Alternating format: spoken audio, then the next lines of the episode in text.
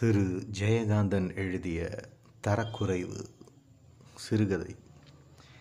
இதுக்கோசரம் ma'am எட்டில் தனியாக வந்து ரயில் ரோட் மேலே குந்திக்கின்னு ஐவுற சி அவன் கிடக்குறான் ஜாட்டான்னு நெஞ்சிக்கின்னு எந்திரிமே. ஐந்தாறு பிரிவு தண்டவாளங்கள் நிறைந்த அந்த அகலமான ரயில்வே லைன் மீது இருட்டில் கப்பிக்கல் குவியலின் மீது அமர்ந்து அழுது கொண்டிருந்த அவள் இந்த குரலையும் இதற்குரியவனையும் எதிர்பாராதவளாய் இவனை கண்டு திகைத்தவள் போன்றும் அஞ்சியவள் போன்றும் பதைத்தெழுந்து நின்றாள். அப்போது கணைப்பு குரலை முழக்கியவாறு சடசடத்து ஓடி வந்த மின்சார ரயிலின் வெளிச்சத்தில் அடிபட்டு உதடுகள் வீங்கிய அவளது முகமும் அழுது கலங்கிய பெரிய கண்களும் அவனுக்கு பிரகாசமாய் தெரிந்தன. அவன் தனது கோலத்தை பார்க்கின்ற கூச்சத்தாலும் தன் கண்களை நோக்கி பாய்கின்ற வெளிச்சத்தின் கூச்சத்தாலும் முகத்தை மூடிக்கொண்டாள் அவள் ரயில் போன பிறகும் முகத்தை மூடியிருந்த கரங்களை எடுக்காமல் இன்னும் அழுந்த புதைத்து கொண்டு குமுறி குமுறி அழுதாள். அழுகையினூடே அவள் புலம்பினாள். ப நீ என்னத்துக்கு வந்த? நான் அப்படியே போகிறேன் இல்லாங்காட்டி ரயிலில் தலையை கொடுத்து சாவுறேன். உனக்கு பண்ண துரோகத்துக்கு எனக்கு இதுவும் வேணும் இன்னும் வேணும். என்று அழுது புலம்பிய பொழுது அவள் தனக்கு இழைத்த துரோகத்தை எண்ணியோ அதை உணர்ந்து அவள் கதறுவதை கண்ட சோகத்தாலோ அவனும் தன் கண்களை துடைத்து கொண்டான். குமுறி வரும் அழுகையை அடக்கிக் கொள்வதற்காக வானத்தை நோக்கி தலை நிமிர்ந்து பெருமூச்சு விட்டான். அவள் அழுது கொண்டே நின்றாள் அவன் அழுகையை அடக்கிக் கொண்டே நின்றான். எப்படிலாம் வரும்னு எனக்கு தெரியும். ஆமாம்மா எனக்கு தெரியும். என்ன செய்யலாம்? போனது போட்டோம். அதுக்கோசரம் நீ ஒன்றும் ரயிலில் தலைய விடணும்னா எங்கே போகணும்னு பிரியப்படுறே அந்த இடத்த சொல்லு. உன்னை இஸ்தாந்த தோசுக்கு ரெண்டு வருஷம் உன்னோட வாய்ந்ததுக்கு பர்த்தியா? அங்கே இட்டுக்குன்னு போய் விட்டுடுறேன். உனக்கு பட்டினம் ஆகாதுமே இந்த பைப்பு வேணாமே. இங்கே இருந்தால் இன்னும் நீ பாயா போடுவ ஆமாம்மா நீ ஊருக்கே போடுமே. இப்போது அவனுக்கு எதிர்ப்புறத்தில் இருந்து கணைப்பு குரலை முழக்கியவாறு சடசடத்து ஓடிவரும் மின்சார ரயிலின் கண்கூச வைக்கும் வெளிச்சத்தில் அவள் அவன் முகத்தை தீர்க்கமாய் பார்த்தாள். தன்னை கண்டு அருவருத்து அவன் முகம் சுளிப்பது போல அவள் அவனது முகத்தோற்றத்தை வெளிச்சத்தை கண்டு கூசும் அவன் விழிகளை கற்பனை செய்து கொண்டாள். அவன் தன்னை அருவருத்து ஒதுக்கவும் வெறுத்து விலக்கவும் நியாயம் இருக்கிறது என்ற உணர்வில் அவள் தலைகுனிந்து நின்றாள். ஆனால் தனக்கு ஆறுதல் கூறவும் தன் விஷயத்தில் இன்னும் சிரத்தை காட்டி தனது நிராதரவான நிலையில் துணையாய் வந்து நிற்கவும் என்ன நியாயம் இருக்கிறது அவனுக்கு? தனக்குதான் அதை ஏற்றுக்கொள்ள என்ன நியாயம் இருக்கிறது என்று யோசித்தபடி மண் தரையில் வலது காலின் முன்பாகத்தை தேய்த்தவாறு நின்றிருந்தாள் அவள்.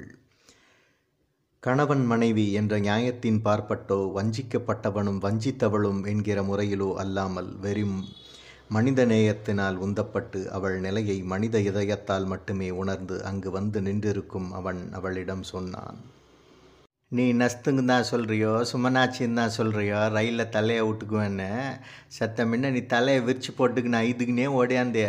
அத்தை பார்த்தப்ப அப்படி தான் நீ என்னமோ செய்துக்கு போகிறேன்னு நினச்சிக்கினாமே. ஆமாம்மா எனக்கு பக்குன்னு வயிற்றுல என்னமோ ஆயிடுச்சுமே.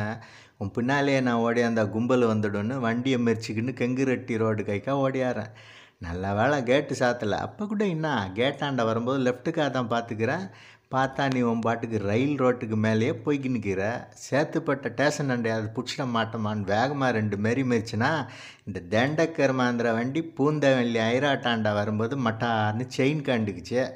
அத்தை ஒரு இஸ்பு இஸ்து மாட்டிக்கின்னு வந்தால் நேரு பார்க்காண்டா வரும்போது நீ இங்கே நின்றுக்கின்னு இருக்கிறத பார்த்தனா அப்படியே வண்டியை போட்டுட்டு ஓடியாரேன். இவன் எதுக்கோசரம் வரான்னு நீ நினச்சிக்குவேன்னு எனக்கு தெரியும். நீ என்ன நினச்சா இன்னாம எனக்கு? நாட்டுப்புறத்துலேருந்து உன்னை தாலி கட்டி பட்டணத்துக்கு இஸ்தாந்தவன் நான். உனக்கு என்ன நடந்தாலும் அதுக்கு காரணம் நான் தான் எனக்கு படுது அதான் நம்ம நியாயம். அது என்னடா நியாயம்? நீ இஸ்தாந்த நான் தான் உன்னை விட்டு இன்னொருத்தங்கூட கூட அப்பால என்னடா உனக்கு ரைட்டுன்னு நீ நினப்ப? ஊரில் உள்ளவனுங்க தான் கேட்குறானுவ அவங்களுக்கு என்னாம தெரியும் என்னை பற்றி உனக்காக தெரியும். தெரியலனாலும் இப்போ சொல்கிறேன் கேளுமை. நீ எவன் கூட போனால் தான் என்னாம இப்போ இங்கே வந்து உன்னை இஸ்துக்குன்னு போய் இன்னொரு தடவை வாங்கினு நான் ஓடியாரேன் அப்படி நினச்சிக்கின்னு போ போன்னு விரட்டாத. நீ என்னோட வாய்ந்தாலும் வாயாட்டியும் உன் கயிற்றில் தொங்குற தாலி நான் கட்டினது தானே? அது உன் கயிற்றில் இருக்கிற வரைக்கும் எனக்கு ரைட்டு இருக்குமே. அநியாயமாக எங்கனாச்சும் ஓய்ந்து எங்கள் அண்ணு முன்னாடி நீ சாப்பிட்றத பார்த்துக்கின்னு இருந்தால் நாளைக்கு எவனும் வந்து என்ன ஒன்றும் கேட்க போகிறதில்ல ஆனால் என் மனசு கேட்குமேமே. அவள் தான் பட்டிக்காட்டு பொண்ணு அறிவு கிட்ட போய் இஷ்டத்துக்கு போய் கெட்டு போனால் அந்த பாவத்துக்கு நல்ல கஷ்டமும் பட்டா. அதுக்கெல்லாம் நீதாண்டா காரணம். அநியாயமாக இப்போ பூட்டாள. எல்லாம் ஒன்றால் தானே. நாளைக்கு என் மனசு என்னை கேட்காதாம.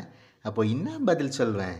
அதுக்கோசரம் தானே ஓடியாந்தேன் இந்த ரெண்டரை வருஷத்தில் இப்போ ஆறு மாதமாக தான்மா நீ என் கூட இல்லை. ரெண்டு வருஷம் வாய்ந்தோமே அப்போ ஒரு சண்டை போட்டிருப்பனா? சாடி போட்டிருப்பனாமே? நீ தான் ஒரு நாள் சோத்துக்கு பணம் தரலன்னு கூவியிருப்பியா? அங்கே போய் குச்சிய இங்கே போய் சுற்றினியன்னு எங்ககிட்ட வந்து கேட்டிருப்பியாமே? சந்தோஷமாக தானம்மா வாய்ந்தோம் பிரியமாக தானமாக இருந்தோம்.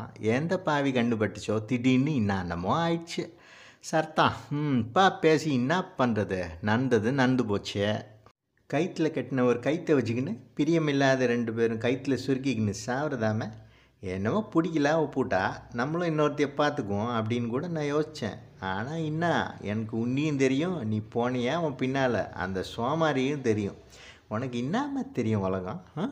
நீ குழந்தம பட்டணம் பளபளப்பாக இருக்குது உன் கண்ணுக்கு. அதை பார்த்து நீ பல்ல காட்டிக்கின்னு நின்றுக்கின நீ என்ன ஒன்று ஏமாத்தலாமே? உன்னைய நீயே ஏமாத்திக்கினமே. ஆமாம்மா அவன் இடையிலேயே பேச்சை நிறுத்தி பெருமூச்செறிந்து சூழ் கொட்டியும் இம் என்று உணர்ச்சி மேலிட்டு உள்ளூர குமுறி குமுறி கூறிய அந்த வார்த்தைகள் அவள் நெஞ்சை குத்தி குழைத்து உடம்பை நாணி சிலிர்க்க வைத்து அவன் பாதங்களில் அவளது ஆத்மாவை வீழ்ந்து பணிய வைத்தது. ஐயோ நான் இன்னாத்துக்கு இன்னும் உசுரை வச்சுக்கின்னு இருக்கணும் என்று தனக்கு கிடைக்க ஒண்ணாததை பெற்றிழந்த பேரிழப்பை எண்ணி குமுறியவாறே தலையில் கை வைத்தவாறு தரையில் உட்கார்ந்தாள். ஐவாதம என்று சொல்லிக்கொண்டே அவனும் சற்று நகர்ந்து பக்கத்தில் குவிந்திருந்த கப்பிக்கல் குவியலின் மேல் ஏறி குத்துக்காலிட்டு உட்கார்ந்து சட்டைப்பையிலிருந்து ஒரு பீடியை எடுத்தான். பிறகு வியர்வையில் நனைந்து மார்பின் மேல் நீளமாய் கிழிந்திருந்த சட்டையின் மறுபுறப்பையில் தீப்பெட்டியை தேடி அது கிடைக்காமல் கப்பிக்கற்குவியலின் மேல் உயரமாய் எழுந்து நின்று அரைக்கால் சட்டை பாக்கெட்டில் இருந்து தீப்பெட்டியை எடுத்து பீடியை பற்ற வைத்து கொண்டான். பீடி புகையை நெஞ்சுக்கு இதமாக ஆழ்ந்து ஒரு மூச்சு இழுத்து வாயிலும் மூக்கிலும் புகை பறக்க கூறிய சிந்தனையோடு அவளை பார்த்தான். அவள் பூமியில் குத்துக்காலிட்டு குறுகி உட்கார்ந்து முழங்கால் மூட்டுகளின் மேல் முகம் புதைத்து சிறு குரல் பாய்ச்சி அழுது கொண்டிருந்தாள். அவளை பார்க்கும்போது இந்த ஆறு மாதமாக அவளுக்காக பட்ட வேதனைகளைப் போலவே இப்பொழுது சற்று அதிகமாக அவன் மனம் வேதனையுற்றது.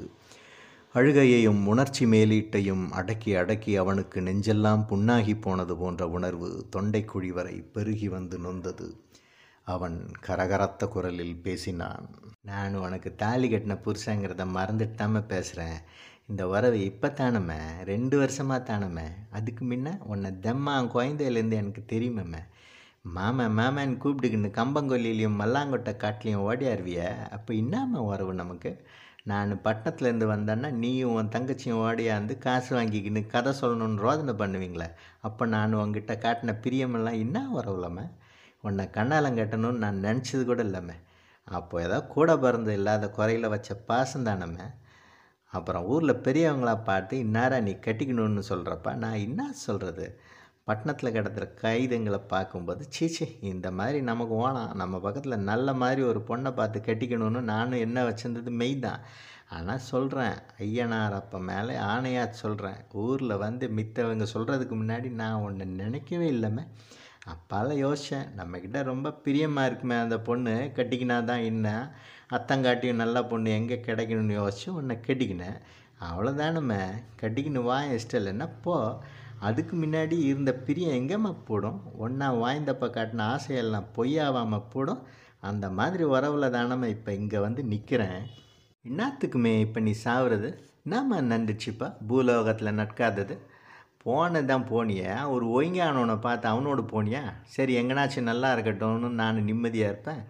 அவன் ஒரு எச்ச பொறுக்கி நல்லா வாயிறவங்களை இஸ்துக்குன்னு வந்து ரெண்டு மாதம் மூணு மாதம் வச்சுருந்தா அப்போ அதில் தெருவில் விடுறதே அவனுக்கு தொழில் தான் வகுத்துக்கு தான் கையை நம்பாத சோம்பேறி உடம்பு வளைஞ்சி வேலை செய்யாத பொறுக்கி அவன் உன்னை வச்சு காப்பாற்றுவன்னு நினச்சி போனியம்மே நீ. எனக்கு அழுகுறதா சிரிக்கிறதான்னு தெரியலம்மே. அதுக்கோசரம் தாம நான் ஆறு மாதமாக ஒரே குழப்பத்தில் இருக்கேன். என்ன குழப்பம்னு கேளு. நீ அறிவு கெட்டு போய் முன்ன பின்ன யோசிக்காமல் அந்த சோமாரி கூட பூட்ட எனக்கு தெரியுது. நாளைக்கு நீ தெருவில் வந்து நிற்க போகிறேன்னு உன்னை வச்சுக்கின்னு நான் வாய போகிறது இல்லைனாலும் உன்னை பற்றி ஒரு முடிவு தெரியாமல் இன்னொருத்தைய கொண்டாந்து வச்சுக்கின்னு நான் எப்படிம்மா வாயிறது? அப்படி வாய்ந்தா இப்போ இங்கே வருவேனாம வரலன்னா நீ ரயிலில் விழுந்து சாவுறன்னு வச்சுக்க.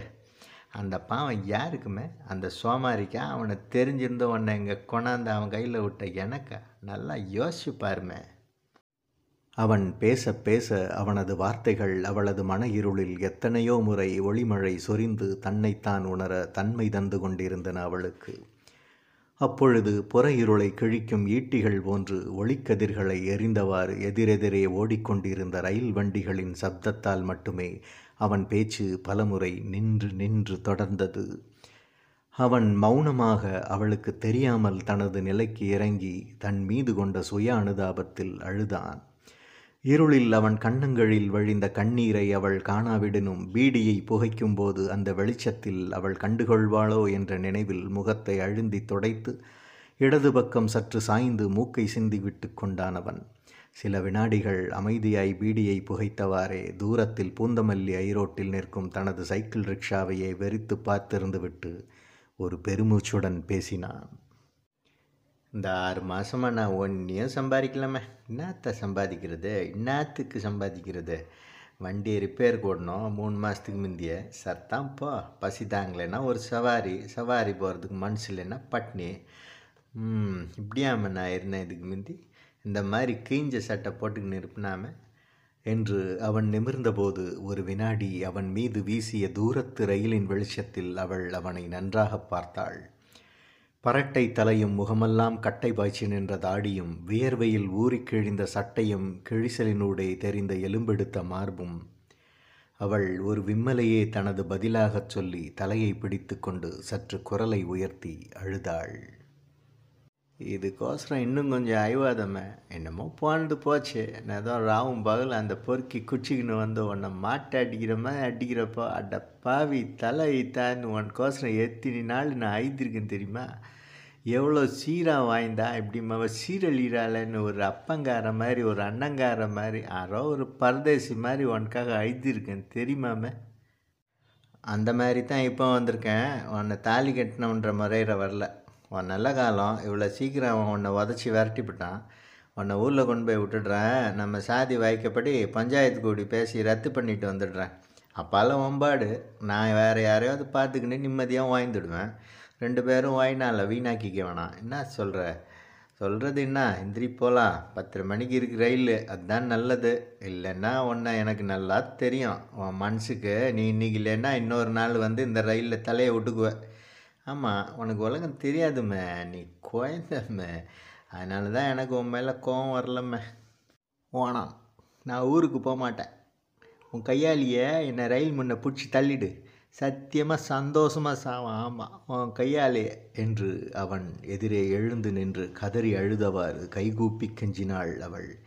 என்னாம சுத்த பைத்தியமாக இருக்க? உன்னை ரயிலில் தள்ளுறதுக்கு அவங்க ஆத்தாள் அப்பனை எனக்கு கெட்டி வச்சாங்க. என்று அவளை கண்டிப்பது போல் சற்று குரலை உயர்த்தினான் அவன். இல்லை என் பாவத்துக்கு அதான் சரி. நான் சொல்கிறேன் என்னை தள்ளிடு. சீச்சே கம்முனுக்கடா. நீ சொன்னேன்னு தள்ளினா விடுவான் நம்ம போலீஸில். புறப்பட புறப்பட போகலாம் என்று கப்பிக்கல் குவியலின் மீது இருந்த அவன் இன்னும் இங்கேயே நின்றிருந்தால் அவள் தற்கொலை எண்ணமே வலுக்கும் என்ற உணர்வில் அவசரப்பட்டு கீழே இறங்கினான். அவன் தன் அருகே வந்தவுடன் எழுந்து நின்ற அவள் முகத்தை தாங்கோனா துயரத்தோடும் ஏக்கத்தோடும் பார்த்தாள். அந்த பார்வையில் விளைந்த சோகம் கண்ணீராய் பெருகி பார்வையை மறைத்தது. அவளால் தனது தவிப்பை தாங்கிக் கொள்ள முடியவில்லை. திடீரென அவன் கரங்களை பிடித்து கொண்டு ஓவென்று கதறினாள். என்னை கொண்டு போய் நீ ஊரில் விட்டாலோ இங்கே ரயிலில் பிடிச்சி தள்ளினாலும் எல்லாம் ஒன்று தான் நான் பாயா போட்டவ என்று அழுது கொண்டே அவள் புலம்பினாள். என்னம்மா இதுக்கோசரம் இவர இப்போ என்ன நீ மட்டும் பெசலா போயா பூட்ட? மனுஷால்னா தப்பே பண்ணுறது இல்லையா அப்படி பார்த்தா இது தப்பே இல்லையே. பிடிக்காத ஒருத்தனோட வாய முடியலன்னு ஒருத்தி பூட்டா அது தப்பா? போன இடமும் சரியில்லைன்றது தான் நீ செஞ்ச தப்பு. சரிதான் ஊருக்கே போய் உனக்கு பிடிச்சவனை பார்த்து கட்டிக்கிறது. ஐயோ என்னை கொல்லாதியே நான் உன்னை பிடிக்காம ஒன்றும் ஓடி போகலை. ஏன் ஓடி போனேன்னு எனக்கே புரியலை. அல்பத்தனமாக இன்னா இன்னாத்துக்கோ ஆசைப்பட்டேன் நீ ரிக்ஷாக்காரன் தானே என்றைக்கும் அதே கதி தான் உனக்குன்னு யார் யாரோ சொன்னதை கேட்டு நீ சொன்ன மாதிரி பளபளப்புக்கு ஆசைப்பட்டு பல்ல காட்டிக்கின்னு பாயா பூட்ட. நான் பாவி பாவி. அப்போது சிக்னல் இல்லாததால் மெதுவாக வந்து நின்ற மின்சார ரயிலின் வெளிச்சத்தில் இருவருமே பரஸ்பரம் ஒருவரை ஒருவர் முழுமையாக கண்டனர். கண்கள் சிரித்து முகமெல்லாம் அழுகையில் சுருங்கி துடிக்க வறண்ட உதடுகள் அசைய அவன் கேட்டான். அப்படியா? நெசமாவா? என்னை பிடிக்காம என்னோட வாயை பிரியமில்லாம நீ என்னை விட்டுட்டு போலியா? நெசமாவா? சொல்லுமே. இன்னும் உனக்கு என் மேலே பிரியந்தானா என்னோட வாயை இஷ்டந்தானா என்று ஒவ்வொரு கேள்வியையும் குரலை தாழ்த்தி தாழ்த்தி கடைசியில் ரகசியமாக அவள் முகத்தருகே குனிந்து இஷ்டந்தானா என்று அவளது தோளை இறுகப் பற்றினான். அந்த கேள்விக்கும் அந்த ஸ்பரிசத்துக்கும் காத்திருந்தவள் போன்று மெய் சிலிர்த்து இதயங்கணிந்து ஆர்வமும் ஆவேசமும் கொண்டு அவன் மீது சாய்ந்து அவனை தழுவிக்கொண்டு அவள் அழுதபோது சிக்னலுக்காக காத்திருந்த ரயிலுக்கு சிக்னல் கிடைத்து நகர அங்கே இரண்டு இதயங்கள் மிக நெருக்கமாய் இணைந்து ஒன்றை ஒன்று புரிந்து கொண்டு ஒன்றில் ஒன்று கலந்து ஒன்றை மற்றொன்று ஆதரவாக்கி ஆதாரமாக்கி ஒன்றியபோது ரயில் நகர்ந்தபின் விளைந்த இருளில் இருந்து வார்த்தைகள் ரகசியமாய் இதயங்களுக்குள்ளாக ஒலித்தன. மாமா என்னை மன்னிப்பியா? நான் உனக்கு துரோகம் பண்ணிட்டு பாயா புட்டவள் இல்லையா? என்னக்க இதை பெருசாக கண்டுபிட்ட? மனசு தங்கமாக இருந்தால் போதுமே. நான் கூட தான் எவ்வளோ பாயா போனவன். உன்னை கெட்டிக்கிறதுக்கு முந்தி. மாமா ம் அட கைத ஐவாதமே அப்படி கூப்பிடு மாமா. நீ கைதன்னு முன்ன மாதிரி கூப்பிட்ட அப்புறம் தான் எனக்கு முன்ன மாதிரி நினப்பும் ஆசையும் வருது. நடுப்புற நடந்ததெல்லாம் மறந்தே போகுது. அட கைத இதுக்கு தான் கைத சொன்ன நீ குழந்தன்னு மாமா அட கைத. அவளை அவன் காதல் மொழி பேசி கொஞ்சுகிறான். அந்த பாஷை மிகவும் தரம் குறைந்திருக்கிறதா? ஆமாம் பாஷை மட்டுமே மட்டமாக இருக்கிறது. தரம் என்பது பேசுகிற பாஷையை மட்டும் வைத்து கணிக்கப்படுவதா என்ன?